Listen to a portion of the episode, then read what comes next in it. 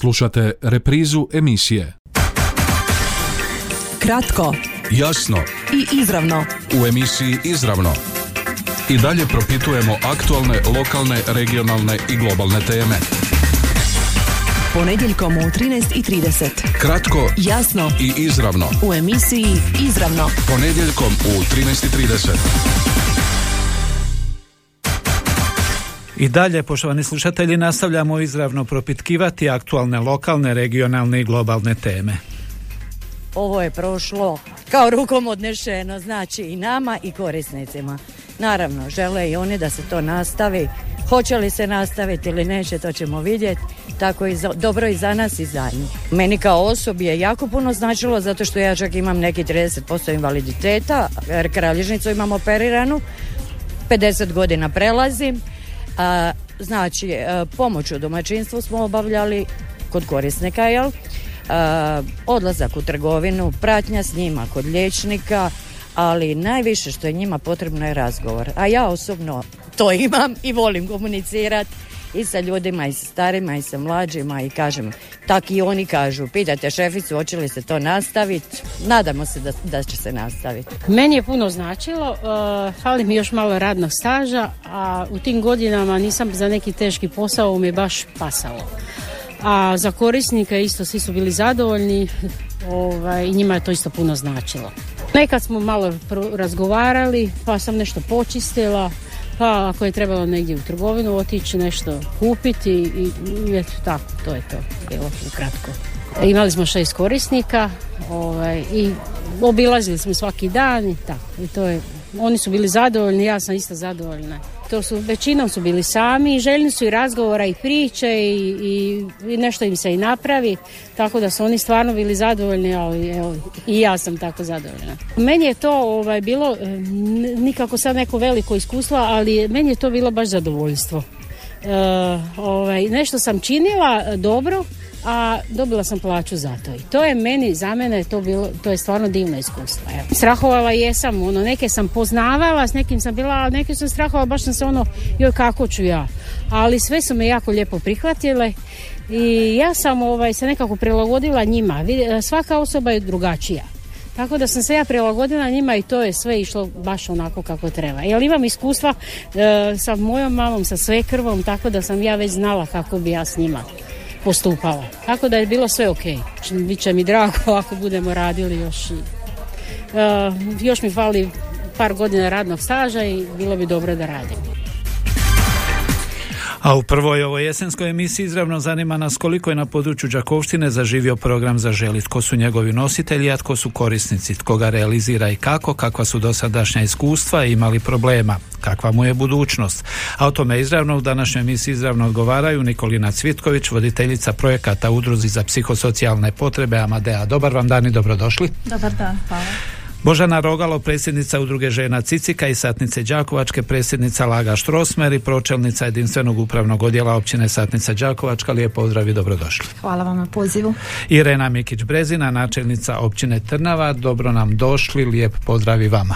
Hvala lijepo i dobar dan i vama i svim slušateljima Radio Đakova. Kad bi vas u jednoj rečenici zamolili da rezimirate vaša dosadašnja iskustva programa Zaželi, to bi kako bilo kod vas na području općine je? Pa na Trnava. evo, području općine Trnava završio nam evo 31.8. ovaj treća faza programa Zaželi. E, koliko je bilo, znači u prvoj fazi skeptično od svih nas i korisnika i zaposlenika i same nas kao ovaj e, provoditelja onako sve u početku je bilo, ali znači sve se to uhodalo i sve to bilo dobro, vidjelo se koliko je to korisno za sve naše korisnike, ali naravno i zaposlenice koje su se u tom vremenu zapošljavale i stvarno je se pokazalo da je dobro na našim takvim malim ruralnim područjima, seoskim, da su stvarno ljudi bili zadovoljni, zadovoljni kažem i zaposlenici i eto funkcioniralo je sve ove tri faze.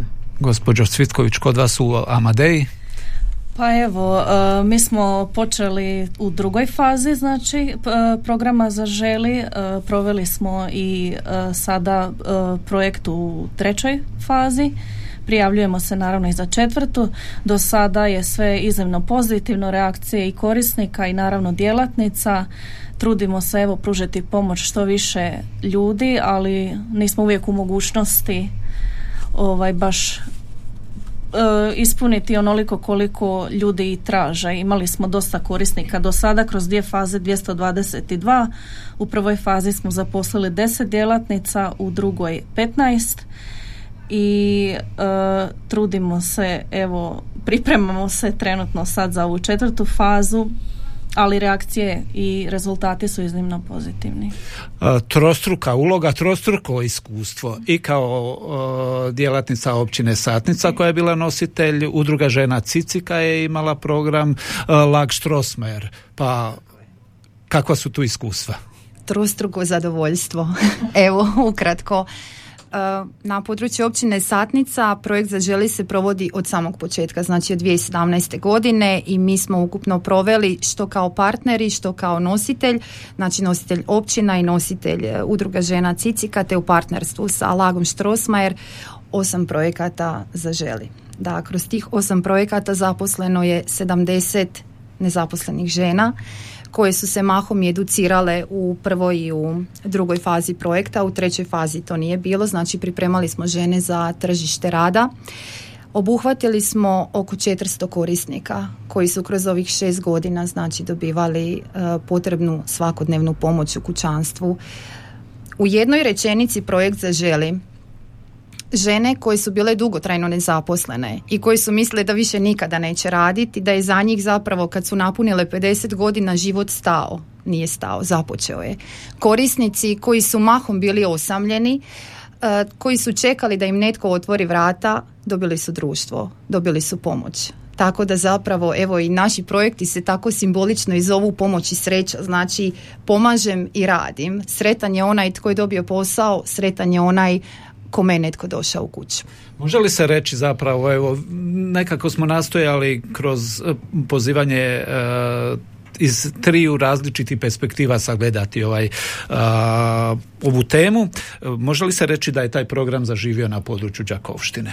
Pa svakako. Znači, svaka općina je to provodila, evo koliko znamo i grad Đakovo i stvarno, mislim, su pozitivni komentari i kažem, e, znači imamo puno starijih osoba koje žive sami, bolesnih na našem području i jednostavno se to pokazalo da je jako dobro znači za te naše sredine, da im netko dolazi u kuću, da je neko posjeti, da pita šta trebate, ne znam, pomogne u koje kakvim ovaj, aktivnostima tijekom dana i evo, mislim da je svakako zaživjelo i da je to jako pozitivan projekt. Kad i kako zapravo počinje ta priča na ovom prostoru?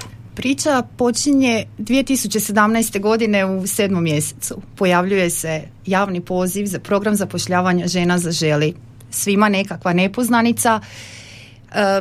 ja sam za to čula već 2012. godine na jednoj edukaciji, ali mi je tada to onako zvučalo kao nešto nestvarno, nešto što se zapravo e, mala mogućnost je da će se to dogoditi. Jer nitko o tome nije ništa govorio.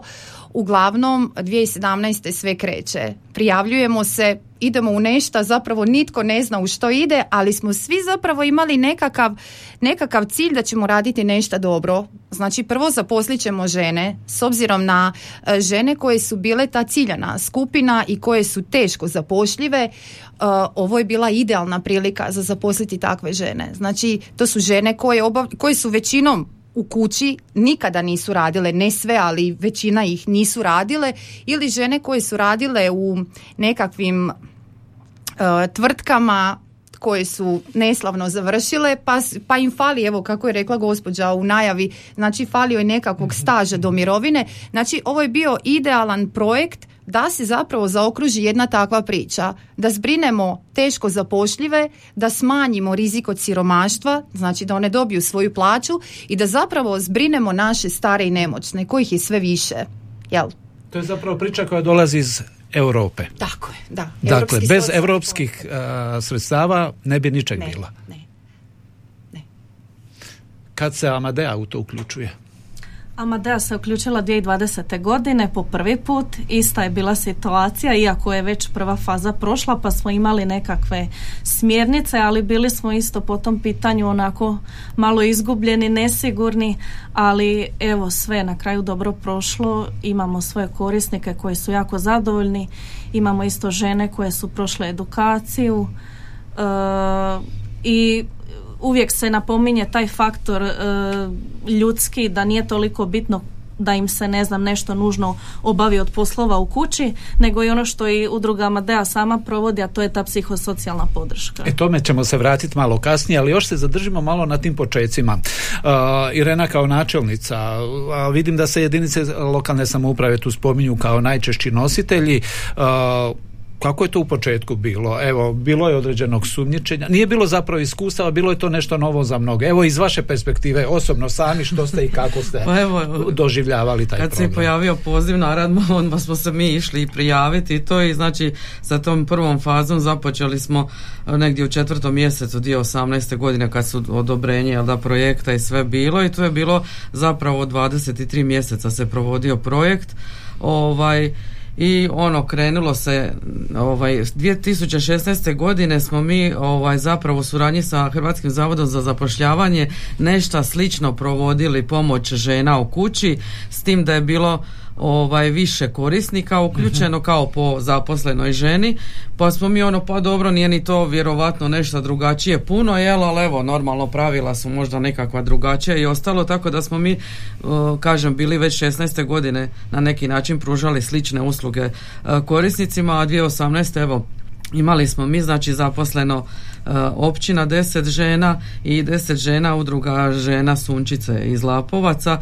Ovaj, znači one su provodile e, mhm. također. E, vrijednost našeg projekta znači općine bila oko 2 milijuna kuna. Kažem bilo je zaposleno ovaj na 23 mjeseca. Voditelj je projekta koordinator i bilo je ovaj zapravo znači po svakoj ženi otprilike bilo šest 5-6 korisnika, a nekada i više, jer u početku kad su i započeo projekt, kažem, bila je neka malo skeptično i od strane korisnika, pa su se oni naknadno još uključivali. A zašto? Pa... Gdje su bile najveće sumnje? A čujte, znate šta, kod starih osoba je teško koje žive sami, steći nekakvo povjerenje, doći u kuću i reći, e, ja ću vam, jel trebate pomoć i to znate ono, koje je naučio živjeti sam, uh, nekako tu rutinu njihovu treba sad prodrijeti kod svake, svaka osoba je specifična za sebe kako kaže i naravno steći nekakvo povjerenje. Mi smo i rekli to kad se je počelo, znači vidite korisnici koji vam dozvole i koliko vam dozvole da vi uopće radite u kući, jel uh tako? Sumnjičenja iz perspektive Amadeje. Pa isto moram se složiti s Irenom, znači bila je ta neka skeptičnost, nesigurnost puštanja neke nepoznate osobe u svoj dom. Isto smo tako rekli našim djelatnicama da se prilagode njihovom ritmu, ne ustaju svi u šest ni sedam ujutro, neki vole malo duže ležati, sve ovisi o zdravstvenom stanju osobe, ali mislim da su se e, relativno brzo naviknuli na njih i jako im nedostaje ta pomoć i podrška u vremenu kad e, traje, znači kad projekt završi do novih prijava i odobrenja. A kad su i kako počeli pucati ti baloni sumnje? Odnosno, pustiti nekoga u kuću stranog definitivno ni mlađima nije jednostavno, a kamoli starijim osobama, a posebno nakon brojnih medijskih iskustava o prevarama, o provalama i slično, pa vaša iskustva. Pa gledajte, e, kad krene projekt i dok mi obavimo te nekakve administrativne poslove, pa dok se počne ulaziti u kuće, znači e, prva recimo dva do tri mjeseca su najkritičnija. E nakon toga bude sve lakše, jer tu se već onda stvara navika. Stvara se navika, e ona će meni doći taj dan u toliko i toliko sati. Tako da evo, ja mogu reći na području općine Satnica, znači otprilike je tako bilo. Prva dva, tri mjeseca je sumnja, nakon toga je sve išlo glat. Ali mislim da je bitno i da ih mi obiđemo jer uh, uvijek kažemo da vidite tko smo mi i da mi vidimo tko ste vi.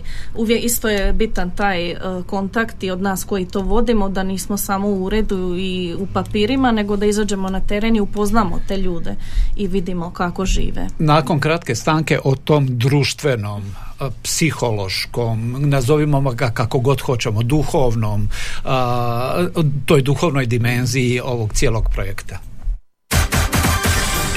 Kratko, jasno i izravno. U emisiji Izravno. I dalje propitujemo aktualne, lokalne, regionalne i globalne teme. O iskustvima programa Zaželi i budućnosti tog programa na području Đakovštine, poštovani slušatelji, razgovaramo u prvoj ovoj jesenskoj emisiji. Izravno gošće su nam Nikola Ina Cvitković, voditeljica projekata Udruzi za psihosocijalne potrebe Amadea, Božana Rogalo, predsjednica Udruge žena Cicika i Satnice Đakovačke, predsjednica Laga Štrosmer i pročelnica jedinstvenog upravnog odjela u općini, Irena Mikić-Brezina, načelnica općine Trnava. Dakle, baloni su se raspršili počelo se šuškati, pričati, aha, dolaze nam, pomažu nam, druže se s nama. Dakle, naglasili ste, Nikolina, tu društvenu dimenziju tog projekta. Što i kako možete sad nakon svega o tome reći? Pa evo, udruga Amadea od svog osnutka 2010. se baš vodila s tim ciljem da E, starije i osobe i marginalizirane skupine što više uključi u društvo, e, da se potakne na aktivnije starenje, e, da se spriječi prerana institucionalizacija i evo to je i ono što se provodi kroz program za želi. Uvijek svi kažu da je sve to bilo lijepo i hvala i što mi je čistila i oprala i skuhala, ali meni je najdraže kad ona sjedne sa mnom i popije kavu na kraju tog radnog dana i ovaj, to je svima velik faktor, pogotovo za ove ljude koji žive na selu, koji su sami i koji su stvarno onako isključeni od svega. Božana, na vašem području? Na našem području, pa evo mi uz eh, projekt Zaželi, znači provodimo i projekt uh, Udruga žena Cicika u partnerstvu sa općinom, znači imamo poludnevni boravak za stare i tu ih skupljamo svaki dan. U gašnicima to odrađujemo jednom tjedno, u satnici imamo svaki dan. Znači to je vrijeme kada, ja kažem, naše bake dolaze. Nije isključeno da nam dolaze i djedovi, ali većinom su to jel, nekakva ženska druženja. To je ovaj dio gdje pokušavamo zadovoljiti taj e, psihološki, duhovni dio zapravo kada nema projekta zaželi. Što se tiče samog projekta zaželi, ja ću se složiti sa gospođom Nikolinom da je zapravo uh, najvažnije u cijelom tom projektu što se tiče korisnika uh, taj, taj dio razgovora, taj dio socijalizacije i druženja. Baška čišćenje, spremanje, pomoć, bilo kakva odlazak kod liječnika, ali uh, druženje i razgovor je ono što je neophodno. To su samačka domaćinstva, to su staračka domaćinstva, to su ljudi koji su željni razgovora. Ne može njihov život stat, društveni život, samo zato što su oni stari. Evo, mi se trudimo na ovaj način, znači kroz projekte, vrlo slične projekte provodimo uh, i Amadea i udruga žena Cicika, tako da pokušavamo zadovoljiti taj, e, znači taj interes naših starijih osoba. Načelnice, jeste li došli baš do svakog osamljenog e, domaćinstva kod nas na području općine Trnava, koje znamo da je razbacano zapadni dio Đakovštine, udaljeni od grada? Jel eto, rekla sam, znači bez obzira što je bilo propisano po osobi koliko je korisnika, nismo mogli ostaviti znači i te na, sve smo pokrili bez obzira. Uh, jel opet s druge strane morate imati i rezervni broj korisnika mm. dešava se svašta jel, i smrti ne znam smještanje u starački dom ili ne znam bilo gdje. Uglavnom znači svaka osoba koja je htjela se uključiti korisnik u projekt bila je pokrivena i sa namirnicama i sa svime. Uh, drugu fazu nažalost je ovaj okarakterizirala korona i tu su bili specifični, znači opet okolnosti u provođenju projekta, uh, kako ćemo isto kod korisnika, kako će žene uopće ići da ne bi prenijele bolest. Mislim, tu je bilo uh, svakakvih okolnosti gdje smo ono stvarno pazili, ali bez obzira opet da se taj projekt i mhm. dalje provodi.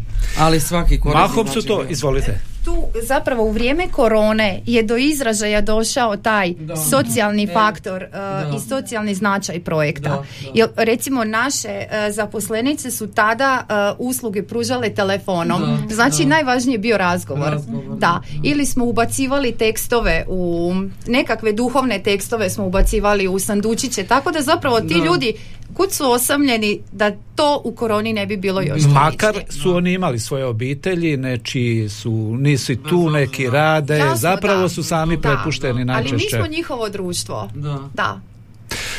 Osim, evo, u koroni ste spomenuli samih uvjeta koje su zahvatili Da, zapravo da. cijelo uh, društvo i brojne, zapravo cijelu zemlju. Uh,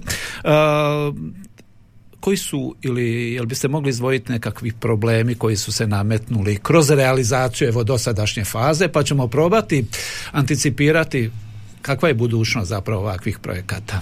Što biste izdvojili kao moguće probleme koji su, evo ne moguće nego kao problema koji su se nametnuli tijekom provedbe dosadašnjeg? A, tijekom Faza. dosadašnje provedbe pa zapravo e, ja ne mogu reći da smo mi imali nekakve probleme u e, pogledu tih zaposlenih žena koje su radile korisnika e, jedino evo što bih mogla reći da su nam kasnile isplate zahtjeva za nadoknadom sredstava. I to ali jednostavno smo se na to nekako već priviknuli svi i to je ono što ja vjerujem da su se svi svi susreli s tim. Ali to zapravo to je tako.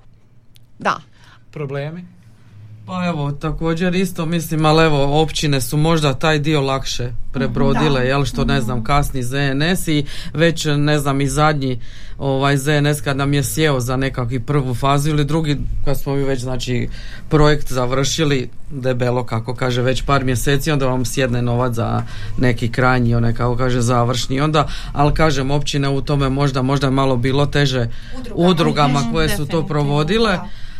Ovako, a čujte. Je li bilo negativnih iskustava? A Pazite, možda.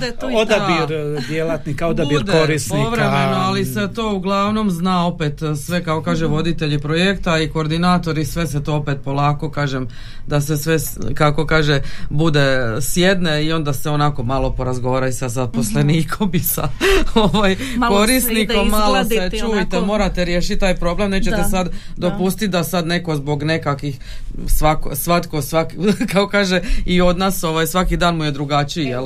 I svako drugačije se osjeća. Pa onda vidite vamo tamo, uglavnom se to sve izgladilo i opet ponovo naravno sve se to Nikolina, provodi. negativna iskustva. Pa evo, mi, mi smo isto, ja se slažem opet s Irenom, moram reći, onako idemo između kao neki da izgladimo neki medij između da izgladimo to gdje je problem a pa imali smo i Jesu nekih to problemi na osobnoj razini neslaganje ili Pa možda ne da daj je Bože najviše- nešto ozbiljnije mislim da je ili greška u komu- nepovjerenja komunikaciji. ili... Komunikaciji najviše u da, komunikaciji Ne, Nema Da. problema Nije da je sad netko dobio. Da. otkaz zato Ne. što nešto Ne, nije radio ne. ili Ne, je ne, nešto ne, ne. radio. Ne. Ja mogu reći, znači za područje općina Satnica da se to dogodilo nije. Ma ne. Najviše ono, komunikacija. komunikacija. ne razumiju se dobro ili ona je nešto rekla, ona je drugčije E, čula, i ono, ne mogu se dogovoriti. Onda se ili zamijeni korisnik Da, ili nešto, da. evo, što god samo da zadržimo i korisnika i djelatnicu jer ne možemo na osnovi evo takvih stvari ne znam, Odmah reagira da, da. sad. Ne, Jel možete zamisliti sad da taj program stane? Ne. ne. Mislim Ne bi da ni korisnici ne mogu ni žene Da. da, je, da bi to bilo jako Jer oni svi teško. jedva i sada čekaju. Kažem, Da. nama je završio sada, pa joj kad će ponovo, jel? Imamo, mislim, korisnika Ali koji... smo, evo, pripremajući se za emisiju, načuli tako na određenih e, udruga, subjekata koji su bili uključeni, da se nešto tu ipak mijenja, da se odgovornost veća, poštreno, uvjeti, kriteriji, strahujete li tu, odnosno što, što konkretno znate? Pa mijenja se puno toga. Za početak mijenja se naziv programa. Više se ne zove program zapošljavanja žena za želi, nego i sad program e, za želi prevencija institucionalizacije. Što znači da naglasak više nije stavljen na žene kao nekakvu ranjivu skupinu, teško zapošljivu, nego u ovom slučaju um, uputama za prijavitelje nije čak ni definirano tko može biti zaposlenik. Što znači da mi ovdje otvaramo mogućnost zapošljavanja i muškaraca. Jel, u novom, kroz novi javni poziv. Mijenjaju se uvjeti um, uvjeti koje, e, koje osoba mora zadovoljiti da bi bila korisnik. Do sad, I do sada smo mi imali uvjete, jel? Znači to su bile osobe starije od 65 godina, ali i osobe um, starije i nemoćne osobe i osobe u nepovoljnom položaju. Ali sad je to malo e, jasnije definirano. Tako da nam je sad opet naglasak na korisnicima.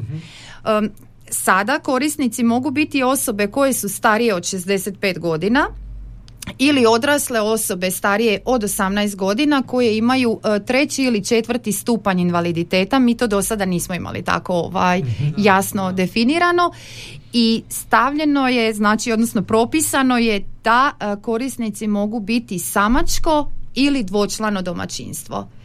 Što će, ja vjerujem, evo barem kod nas na području općine, smanjiti broj korisnika, da, jer em, vjerujem da svi znate na koji način zapravo živi se i dan danas u ruralnim sredinama. Ako imate baku, a baka živi u zasebnoj kući u dvorištu, a evo, o, Da. što kaže sin i njegova obitelj su o, Drugo isto, isto su u tom dvorištu, ali u drugoj kući, ta baka više neće biti prihvatljiv korisnik. Na istoj su adresi. Je li to definitivno tako? Tako Tako piše. piše, da. Tako piše. Drugim riječima, sad- da, neće- ograničava se broj ograničava se potencijalni, se broj. potencijalnih I plus toga da nekakav prihodovni cenzus, jel, što će se Da. sad uzima, također znači netko možda ko ima veću mirovinu ili bez obzira što živi sam, ali možda imate slučajeva da primaju možda ino- ino- iz inozemstva, jel da? Možda su A je li to na tragu onda ovoga o čemu ste govorili do sada, da se nastoji pomoći Pa starima da ih se dalje. isključi, da budu manje isključeni iz e, društva, zajednice, društvenog života, Pa Nikolina? to pomaže svakako, ali s druge strane se otežava recimo udrugama, općinama je drugčije, njima je lakše. Ako smo samostalni kao udruga i nemamo partnera, postoji određeni prosjek koji moramo e, ispuniti što se tiče i financijske strane i iskustva s projektima. Tako da je za udruge malo teže jer nam treba partner. A, za korisnike isto moram reći da će se naš broj korisnika isto smanjiti. Puno je sad tu pitanja, puno je poziva i od strane bivših djelatnica i od strane korisnika. Pa evo ne znam, dan po dan pa ćemo... Jel vas ovo obeshrabruje? Ne. Pa ne smije, Ne, bez obzira što je ovaj pozitivno, to je znači tije, Ne. vremenski period koji se Tako sada je, spominje da. do 3-6 mjeseci, Dakle, to je duž- duži duže. nego do sada. To Ovo je pak stimulira Da, zapravo. Konkretno je. Mislim da je bitno, a kad je već ovo pitanje hrabrosti, da se međusobno umrežavamo što više i da se povežemo i da jedni drugima budemo podrška. Koliko su vam dostupne sve ove informacije, koliko pratite i koliko tu možete fulati, koliko zapravo Pa u biti sve najnovije je uvijek objavljeno od strane ministarstva i na stranicama SF-a, tako da pratimo to i se, da. da, imamo i edukaciju uskoro i uvijek najnovije Da. informacije nam proslijede. Možemo li zapravo zaključiti da se ništa bitnije neće dogoditi na području Đakovštine Pa kada je u pitanju Pa nadamo Pa se da neće. Evo, mi smo, mi, Da. ja sam uvjerena da neće. I Mi dalje spremni. idemo bez obzira kakvi su uvjeti. Na Jer, području da. općine Satnica će se i dalje provoditi I tri projekta za Trnav. želi. Da, evo, tako općina da. Trnava. Udruga. Amadeja je spremna. Ne Znaju li-. Znaju li ove informacije korisnici krajnji? Mislim da još ne ja baš. mislim da ne, koliko- ali evo sada, sada će Ali saznati, da, da. Ali ono što zna, ako znaju onda ih zbunjuje jer međusobno komuniciraju i sa djelatnicama koje su ih obilazile pa ih onda zbuni jedna udruga, druga udruga, općina, ova Da, općina, ona da. pa onako malo je to pokvareni telefon ali ja kažem uvijek da treba nazvati ili osobno doći pa evo tu smo za I gdje su tu da time rezimiramo zapravo najveći problemi? Organizacijsko, tehnički, kadrovski, financijski financije. Ali ako su sredstva osigurana, dakle ne bi Jesu trebalo biti sredstva. Jesu, osigurana, da. ali mi moramo, uh, mi kada potpišemo, evo, do sada je bilo ovako, kada potpišemo ugovor o dodjeli bespovratnih sredstava, mi dobijemo jedan dio predujma Mhm. i to nam je za start. I onda vidimo koliko, koliko jel, raspolažemo Da. i koliko mjesečnih plaća možemo podmiriti I onda s tim. zapravo na vama da se organizirate kako je Upravo do- to. dočekati kraj, Da, realizaciju da, programa. Da. Tako da evo, ja mogu reći za nas, znači i za općinu i za lag i za udrugu da jedino je to, ali ne, nije to opet ni toliki Prebrodi problem. se da, sve. nije to toliki problem. Prebrodi se, pokrije Da. se, plati se. E, nema manjkavosti u projektu Zaželi. Nikolina, završna. Pa ja se slažem, evo, mislim, ne znam šta više reći. Mogu samo reći da je to nešto krajnje pozitivno za ovu sredinu, osobito za ruralnu sredinu i evo, mi se veselimo zapravo novom početku i Kad će provedbi. to krenuti, znate li, načelnice? Pa evo, znači tek će se prijave od 11. rujna moći, moćemo se prijaviti, a sad kad će opet biti odobrenje projekata, to, To je teško to je teško prognozirati. prognozirati. Potreba postoji, Da. zanimanje postoji. Da, Da. sve, da. I volja. Da. I volja. će biti napisani. Hvala vam lijepa što ste bile sugovornice prve ove jesenske emisije izravno i puno uspjeha u ovome poslu, u poslu, u osjetljivom poslu brige oko starijih, posebno Hvala osamljenih osoba. Hvala vam. Kratko Jasno, i izravno. u emisiji Izravno. I dalje propitujemo aktualne, lokalne, regionalne i globalne teme. Ponedjeljkom u 13.30. Kratko Jasno i izravno. u emisiji Izravno. Ponedjeljkom u 13.30. Ovaj programski sadržaj sufinanciran je sredstvima Fonda za poticanje pluralizma i raznovrsnosti elektroničkih medija. Slušali ste reprizu emisije